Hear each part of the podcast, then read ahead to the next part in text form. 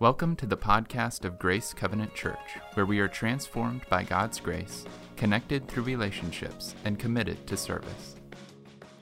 Well, we're looking at the book of Daniel, and appropriately so. This book we're looking at is it's trying to learn how to thrive in a culture gone hysterical.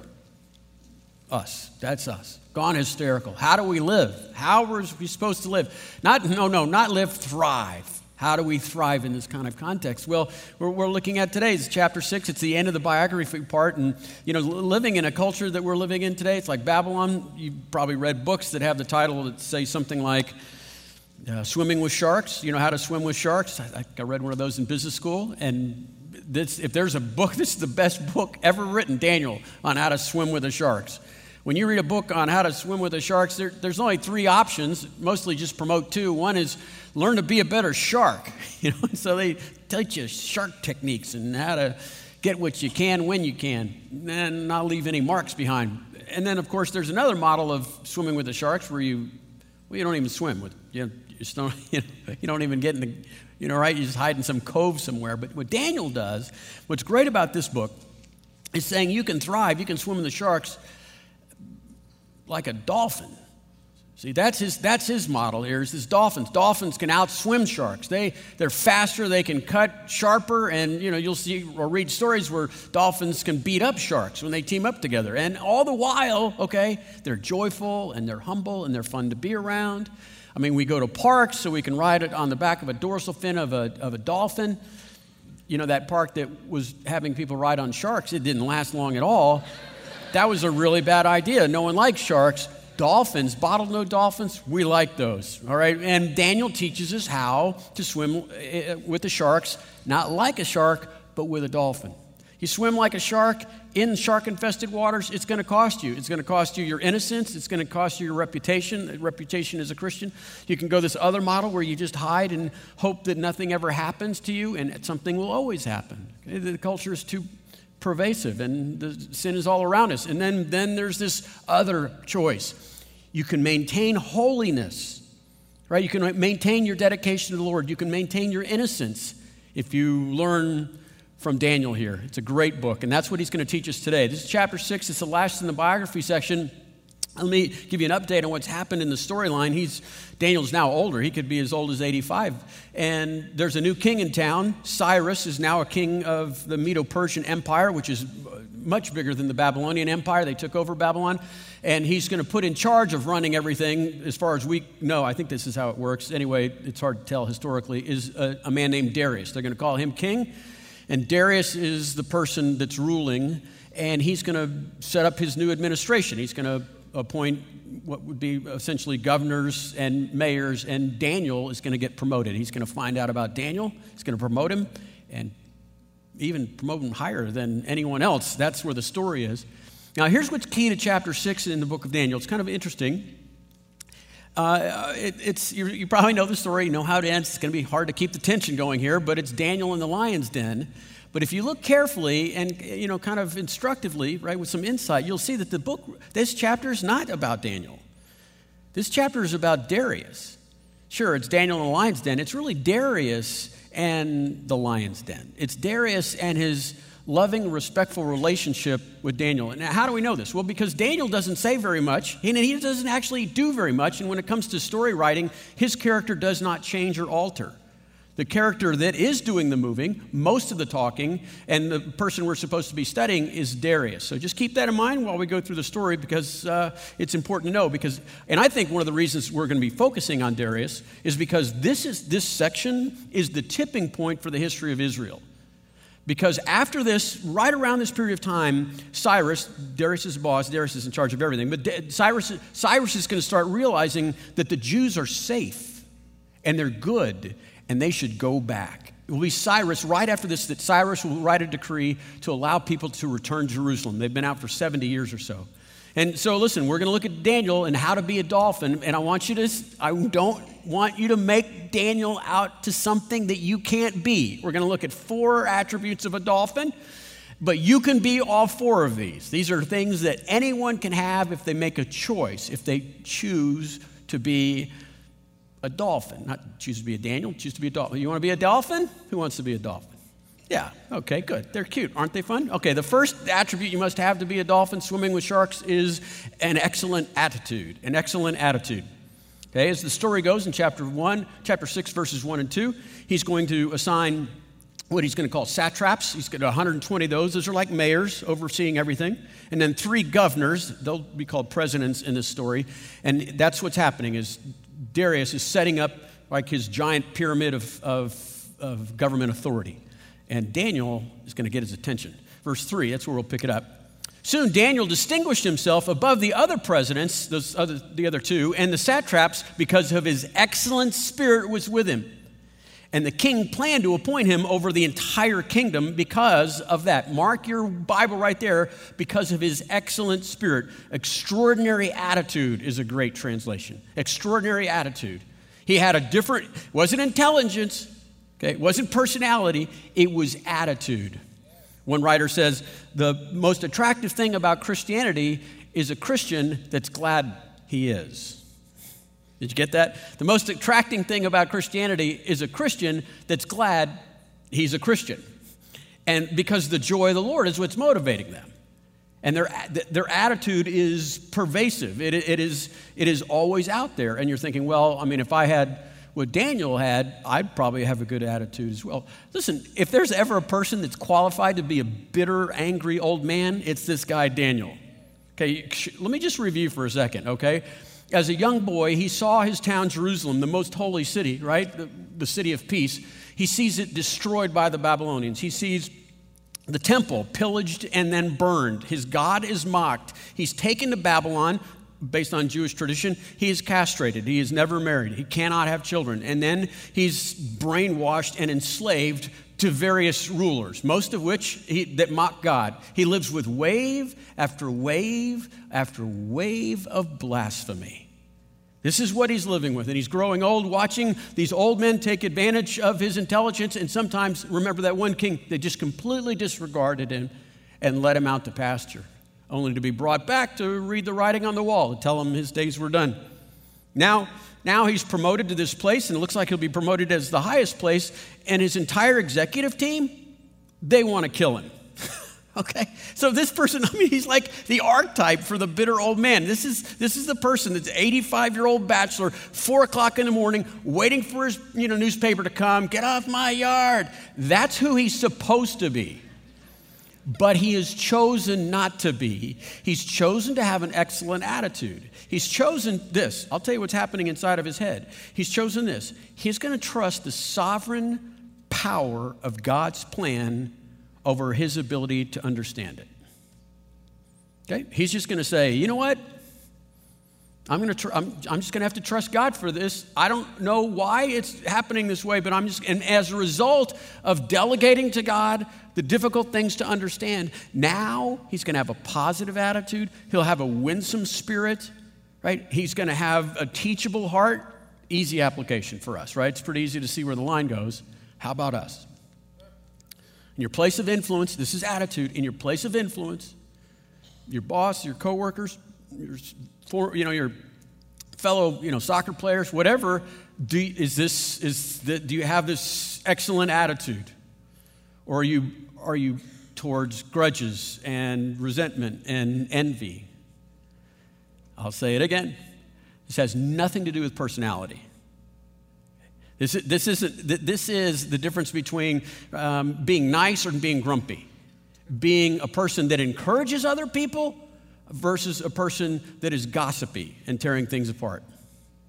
He had an excellent attitude. And this is the, that's the first attribute. This, don't be afraid of swimming with the sharks.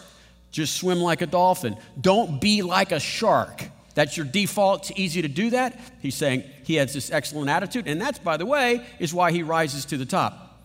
The next attribute he has, the second one you need to have to be a real dolphin, is integrity. Is integrity. Okay, so they're. Um, uh, the bad guys in this story are the people that are jealous. Uh, they have other political ambitions and they don't like him being Jewish. They'll say that, this, this slave from Judah and they resent that. And so they're going to go after him and try to attack him, and they're looking for a weak spot. And they think it might be in the area of integrity. It's not. Look at verse 4 up on the screens. He says, And so when the presidents and the satraps tried to find grounds for complaint against Daniel in connection with the kingdom, with the kingdom, but, but, but they were unable to, they couldn't find, they, they found no grounds for complaint or any corruption because he was faithful and there was no negligence or corruption that could be found. Can you imagine? I mean, they're following him around, right? they have got a trailer on. They've hired a private detective. They've gone into his computer. They've hacked it. They've looked at all of his history. They can't find anything. They're looking at his credit cards. They, they can't find anything. It's like 60, by the way, let's review 65 years. They have enough material. 65 years he's been doing this job. Nothing. They find nothing. They just say, What is this guy, a Boy Scout? And somebody says, No, he's a saint. That's what he is. He's a saint. That's consistency. That's integrity, rather. That's, in, that's integrity. That means being ethical. That means doing the right thing and having a clear conscience. He's a dolphin, he has a clear conscience. Uh, what is it in Proverbs 20? Uh, there are many who say they are honorable, but who can find a trustworthy man? Point is, they're hard to find. It's hard to find someone without guile. You, you, you might know the story of uh, uh Mark Twain Uh, sent a telegraph to 12 of his good friends. And this is what the telegraph said Flee at once, all has been discovered. That's it. Flee at once, all has been discovered. All 12 of them left town immediately. Wouldn't you love to send that to Washington, D.C., just clear it out in a day. Boom. Because, that's not the case for him because he's not swimming like a shark, right? When in Rome, he's not going to play like a Roman. He's going to swim like a saint. And here's what the New Testament says about how we should work with at work. He says, Obey your earthly bosses with respect and fear, with sincerity of heart, just as though you would be obeying Christ Himself. Obey them not only to win their favor in, in, in your eyes, right, so that you would win their, your eye of favor, but also as a slave of Christ, you're supposed to be winning them over to Christ. Serve wholeheartedly as you'd be serving the Lord not people. How's that working? Integrity. Integrity. So you have this excellent spirit, then you have integrity, and the last one, eh, or not the, the third one, there's four. The last one is, I'm saying it again, the third one is consistency. Ironically, consistency. Do it right, right? What are the bad guys going to do? Okay, remember the conclusion of their investigation? He's a saint. And so they say, well, that's all we have, and we can use that against him. And so they're going to contrive a plan so that they can make a law that his sainthood will become illegal. And so they do that. They, they go um, and they set a trap for him in chapter 6, verse 6.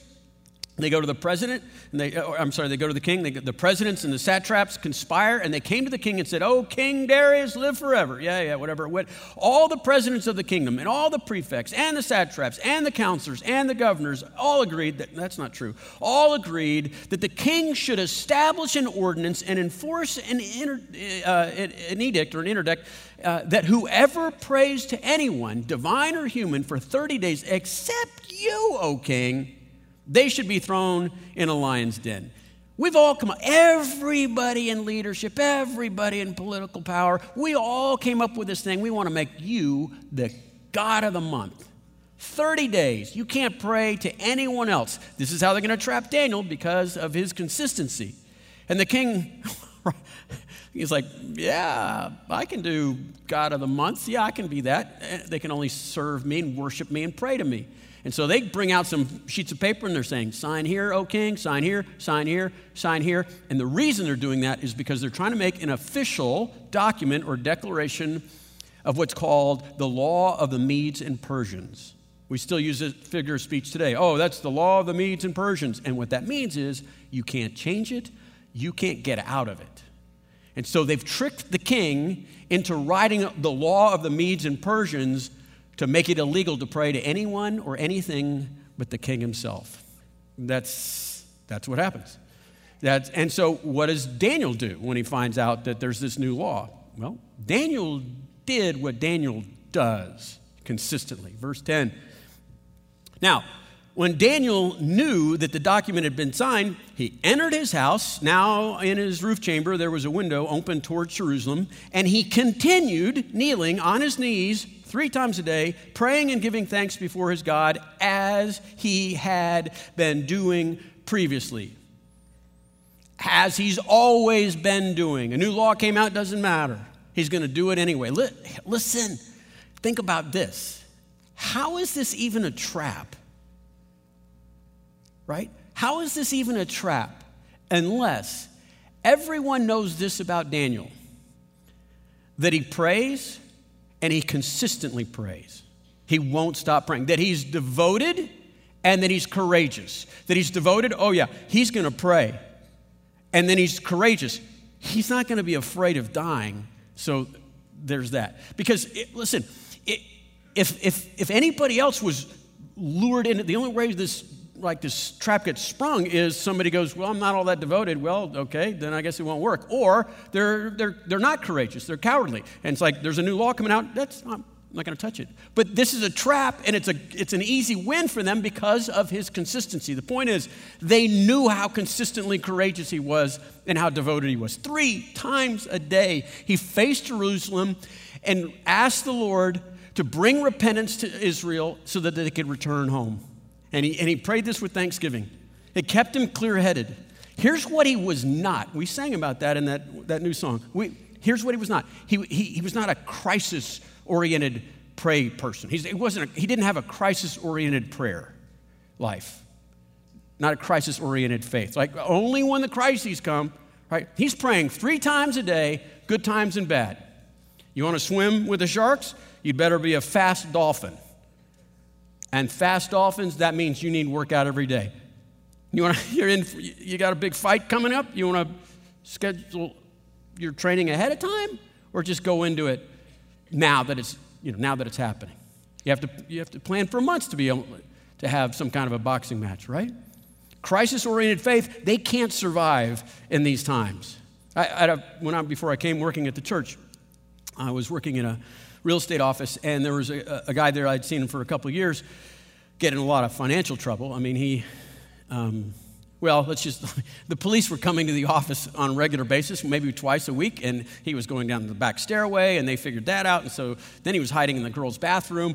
Uh, and then uh, one time he's running out the door. He knew I was uh, doing ministry stuff or just a, a, Christian. And so he's running out the back door and he looks at me and he says, Hey, what do you do? I mean, what am I supposed to do? Well, what do you do in a time like this? And I said, I don't know, read a psalm? He goes, What? Read a psalm? And I, he, didn't, he didn't get to hear the rest of the, the advice because, like, I've been watching you for two or two years or so. I, you, you, you should have started a long time ago. You, you got this crisis oriented faith that when the cops show up, you want to learn how to get out of stuff. What you should have been doing is studying the Word of God and having regular devotions and praying to Him about your greed you know, about, about, your insecurity and your need to be flashy and wealthy. You could have been consulting God about how to choose a business partner. You could have been, you know, learning how to be generous. But now, now that your crisis is happening, now you're wondering where God is like he's a firefighter and he's got to put out your fire. I mean, I felt like he was jumping off the fifth floor of a building going, Hey, can you tell me how to land? I can tell you, you shouldn't have jumped off, you know? And so, listen, the whole point is if, you're, if you have a crisis faith, what does it take? Here's the point, I guess, right? What does it take to get you to pray? What does it take to get you to pray? Because we ought to be praying three times a day, good times and bad, because that's how you become, you know, a consistent. That's an attribute of a dolphin, a consistent. What does it take to stop you from praying? I mean, look what it, look what it, could have taken for Daniel. Look, all he has to do, right? All he has to do is say, I'll just pray silently. You can't stop that. I, uh, he, I mean, it's, it's easier than that. I'll just close the doors to the window that's facing Jerusalem. Or I can pray at night. Or I've been praying for 70 years. How about I take 30 days off? All these things, all these things is all he had to do to get out of this quote trap, but he wouldn't because he's consistently courageous. He's devoted and he's heroic. And that's what he needs to be. That's, that's what it takes to swim with the sharks. The next morning, here's what happens. They see him that night and they, they, they see him praying, facing to Jerusalem and out to the west. And, and then they go, and here's how they, they, they're playing the king. They go to the king and they say, Hey, oh, uh, King Darius, live forever, right? And he says, Yes, right. Uh, let's get on. He goes, Well, yeah, you remember that, that, that edict you thing you did about you can't pray to anyone but you for 30 days? And he said, Yes. It was only to me for 30 days, and it was part of the law of the Medes and Persians. Oh, it's interesting that you should say that, part of the law of the Medes and Persians, because Daniel has been caught praying three times a day. Now, did I tell you that this chapter is about Darius? I know, it's Daniel in the lion's den. No, it's Darius and the lion's den. It's Darius and Daniel. It is their mutual love and respect for each other because this is how Darius responds to this crime against him.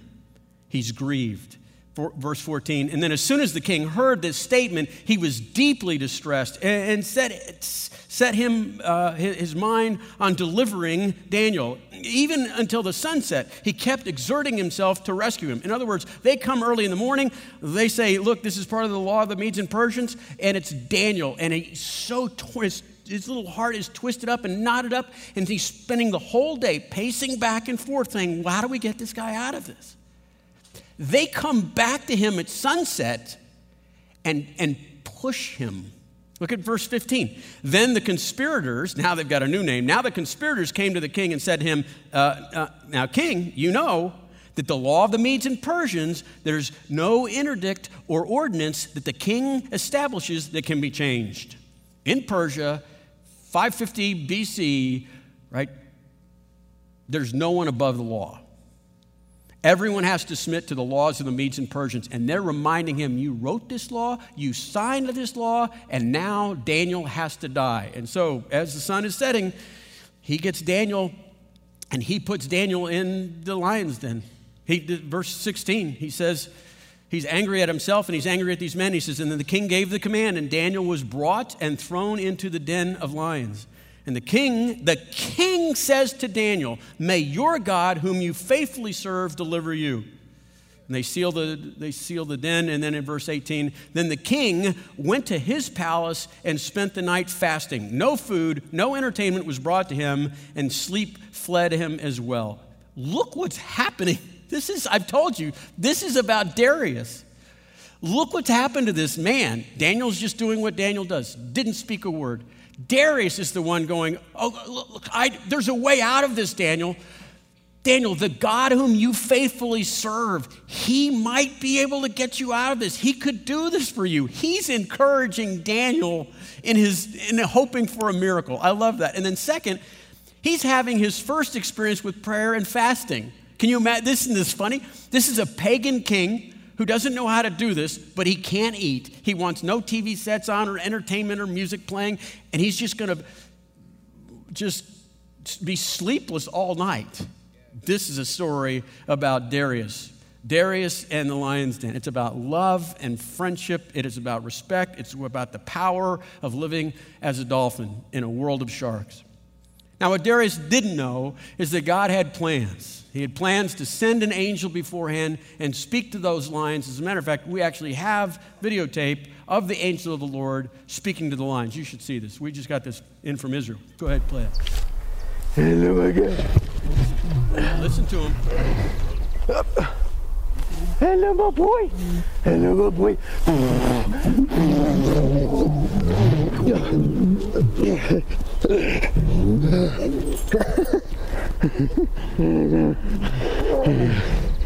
Here's my boy. Here's my boy. Hey, Zama. Hey, Zama. Hey, Zama. Hello, my boy. Have you had a nice time in you? Hey? Have you had a nice time? Yes. Here she comes. Coming to get you. This is fantastic. well, yeah. It's not so funny to be on the receiving end of that mouth, right? So that's what happened. And God sent uh, an angel, angel of the Lord. This is Jesus before Bethlehem. And he tells the lions, he says, Listen, listen, um, Daniel is my friend. Leave him alone. You don't even lick him. That'll get you started. And I promise you, of them's like screaming, ah, I haven't ate dinner. I know, you, you'll miss dinner but you'll have an all you can eat breakfast buffet if you just leave him alone. if you know how the story ends, you'll know that they, they got that breakfast buffet and it was all they could eat. Here's what I'm trying to show you is that Darius said, Your God that you faithfully serve can, can save you. And he sends the angel of the Lord, Jesus, before Bethlehem there. Here we go, part two. Sometimes God saves you from the lion's den, sometimes God saves you in the lion's den. When you are in the lion's den, look around. He's there. He is there in those, uh, you know, hospital rooms. He is there in those courtrooms. He's in those places of fear. Sometimes He doesn't save you from it, He saves you in it, and He's there with you. He never leaves you nor forsakes you. And then, listen, uh, the story. This, this is the climax of the story itself in these next three verses. It is the most hurried part, it's the most action oriented, and it's dominated again by Darius. It says this that as the sun came up, okay, sun just crests the horizon, and then it says he immediately woke up and hurried anxiously towards the den. And it says, and then he says, he cried out anxiously to Daniel, and he's screaming down at Daniel. Oh, when he's just getting close to it, he's running down the hallway, he gets there, he goes, Oh, Daniel! Servant of the Most High God, whom you faithfully served, did he spare you from the lions? And Daniel says, Oh, Darius, may you live forever. God had sent an angel to close the mouths of the lions because I, have, I made no offense to you and I, I made no sin against God. And they're looking at each other, and then Daniel says, So Maybe we could talk about it up there. Help. So the king, the king orders that he be pulled out of the pit. And, there, and then it says, interestingly, it says the king looks at Daniel and inspects Daniel. It couldn't find so much as a shed hair from that lion's mane on him. And he hugs him and he's like, This is, this is great. Your God, whom you faithfully served, have saved you from the lion's den. And then he grabs the conspirators and throws them and their families into the lion's pit where they're all devoured in an all you can eat buffet. Justice. That's a dolphin's life right there, friends. That's what dolphin living looks like. He, right, he had this excellent attitude, right? He had integrity right? He had consistency. It was his consistency that got him in the lion's den. And then there's last attribute, the fourth one. You want to swim like a dolphin? The fourth one is faith. You have to live by faith. This is a summary and a culmination of his whole life here, this living by faith. What is faith? Well, you go to the Bible. The, faith, the Bible defines it. Faith is the assurance of things hoped for, it is the conviction of things not seen. Let me say that again differently. Faith is the certainty, you, you absolutely know something that you don't necessarily experience.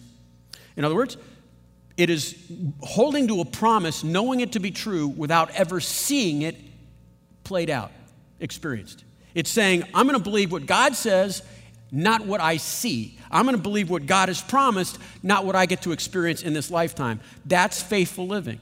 That's what it means to live by faith. This man has his whole career living by faith. He's going to believe in promises, not circumstances. And so when, when Israel is destroyed and conquered by Babylon and the town is destroyed and the, the temple is burned to the ground, you know what he says? You know, God said he would discipline Israel. And that's what's happening here. And I'm not seeing it, but he said God would restore Israel as well. He said that God would would uh, judge Israel's oppressors. And I might not ever see that, but I, I know what's going to happen. I, I have a conviction of something I don't see. The eyes of faith is the only way to make sense out of a crazy world. Say that again. The eyes of faith, holding to the promises of God, not experiencing the promises of God, holding the promises of God, that is the only way to survive, no, thrive in a world gone insanely crazy. That's what he has. Let me say it another way Daniel never saw Jerusalem. Daniel prayed three times a day for 70 years. He never got back there. But he believed Israel would, and they did. He believed, he, he, he, he, prayed, he prayed that he could see Jerusalem. He never saw Jerusalem. Here's what he saw He saw three kings. There were four kings he served under. He, one of them was judged, and three of them claimed that the God of Daniel, the almighty sovereign God of Daniel, was the God of the universe. That's what he did see. He didn't see Jerusalem, but he saw King Cyrus realize that the Jews were not a threat and they could return again. He never saw Jerusalem, but he had a vision in chapter 9 that Jerusalem would be restored and the walls would be built. He never saw it. He had a vision that the temple would be rebuilt. He never saw it. He had a vision that the Messiah would walk through that temple someday. And he, he named the day of the king's coronation to the day. It would be 483 years after the wall was built, but he named the day. And that day was Palm Sunday when everybody was screaming, Hosanna, Hosanna, here comes the king. He never got to live it. He also saw by faith, he had a conviction that that same king would be turned on and rejected immediately afterwards. That's the crucifixion. He saw that, he never experienced that. He believed that because he had a vision, but he never got to live it. He never really had the prayers of returning answered, but he had this prayer answered. Here's where God's prayer was for Daniel stay. You stay there in this chaos. You stay there and you show the world what it's like to live in Babylon, how to swim like a dolphin, how to swim with the sharks and not become a shark, how to be as shrewd as vipers but as innocent as doves. You stay there and show the world. We're still talking about Daniel. We name our kids after this guy. Da Vinci wrote one of the last things he wrote was, I wonder if I did anything at all. Daniel might have written that, but we know better now. Look at the legacy of this man the power of his witness. Three kings, three pagan kings are falling face down saying, Your God is the God of the universe. You, you, here's the, it's written, it's this poetic justice. This is very well written uh, storytelling. You want to learn how to thrive? Here's the answer. You're not going to believe where you find the answer on how to thrive. You want to know how to thrive? You want to learn how to live in a culture like this gone crazy? Don't take it from Daniel.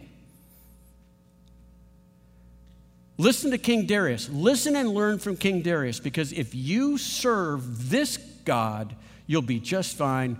Thank you very much. Look what King Darius, this is how the story ends. This is Darius telling us about how to, our God. Then King Darius wrote to all the peoples and the nations in every language throughout the whole world Hey, may you have abundant prosperity. New edict, and this is the law of the Medes and Persians. I make a decree that all of my royal uh, dominion people should tremble and fear before the God of Daniel.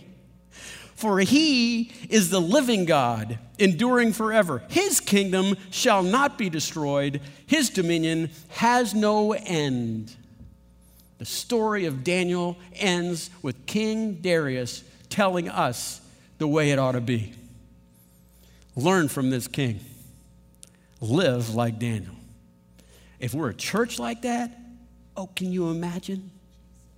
Can you imagine? If we were all Daniels, can you imagine all the Dariuses breaking out around us in workplace, on our neighborhoods, on our teams, on our places of influence?